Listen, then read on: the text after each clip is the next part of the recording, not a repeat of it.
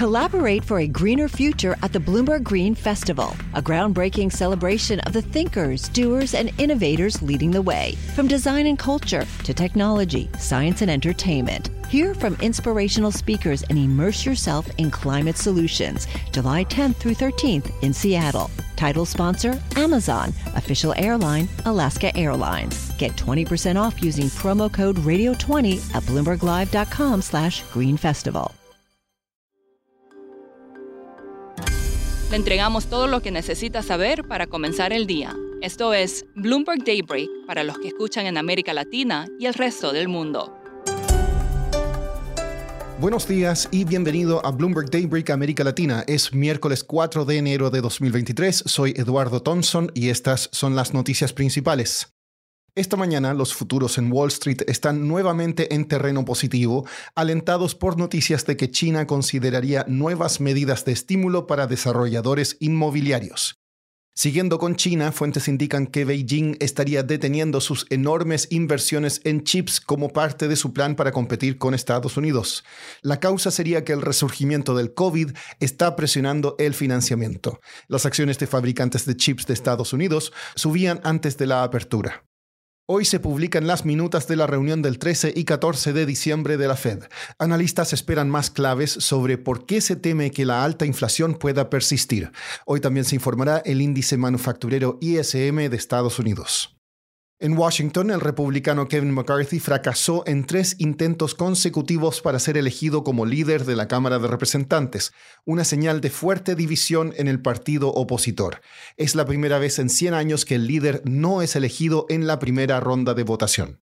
En noticias corporativas, las acciones de Alibaba suben en Nueva York luego que China autorizó un aumento de capital de unos 1.500 millones de dólares para su filial Ant Co.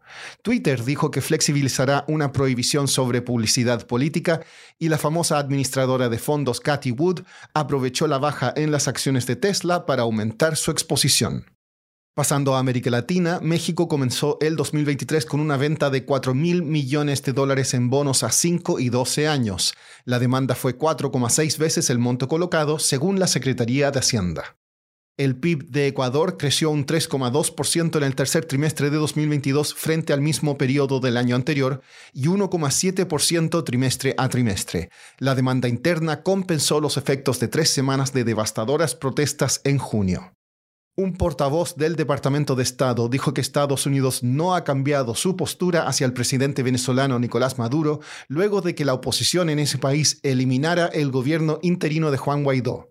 Estados Unidos sigue considerando que la presidencia de Maduro es ilegítima y solo reconoce a la Asamblea Nacional de 2015. En Argentina, el presidente Alberto Fernández dijo esta semana que buscará un juicio político contra el presidente de la Corte Suprema, Horacio Rosati. Carolina Millán, jefa de la oficina de Bloomberg News en Buenos Aires, nos explica el origen del conflicto entre estos poderes del Estado. En los últimos días de diciembre salió publicada la decisión de la Corte Suprema a favor de la, de la, ciudad de Buenos Aires en una disputa por fondos provinciales que en Argentina se llama la coparticipación. Al ser un país federal, es el, gobierno nacional el que transfiere los fondos a las provincias y hace unos años el gobierno nacional decidió destinar fondos que antes iban para la ciudad de Buenos Aires, que eh, está bajo el control de en la oposición política, el intendente Horacio Rodríguez Larreta, y transferirle esos fondos a la provincia de Buenos Aires, que es una provincia muy importante porque ahí están la mayoría de los electores de, del país y eh, esa provincia es controlada en este momento por la coalición gobernante, por el gobernador Axel Kisilov, que tal vez lo recuerden porque fue el ministro de Economía de Cristina Kirchner. Entonces, la ciudad de Buenos Aires hizo un juicio por este tema y después de muchos años la resolución de la Corte Suprema fue justamente que el gobierno tiene que devolverle parte de esos fondos a la ciudad de Buenos Aires. Entonces, eh, Alberto Fernández, su respuesta ha sido primero decir que no iba a acatar el fallo, luego decir que sí iba a acatar y hacer el pago con unos bonos, y ahora finalmente decir que va a hacer un juicio político a la Corte Suprema, al juez principal. Carolina, ¿tiene viabilidad este juicio político?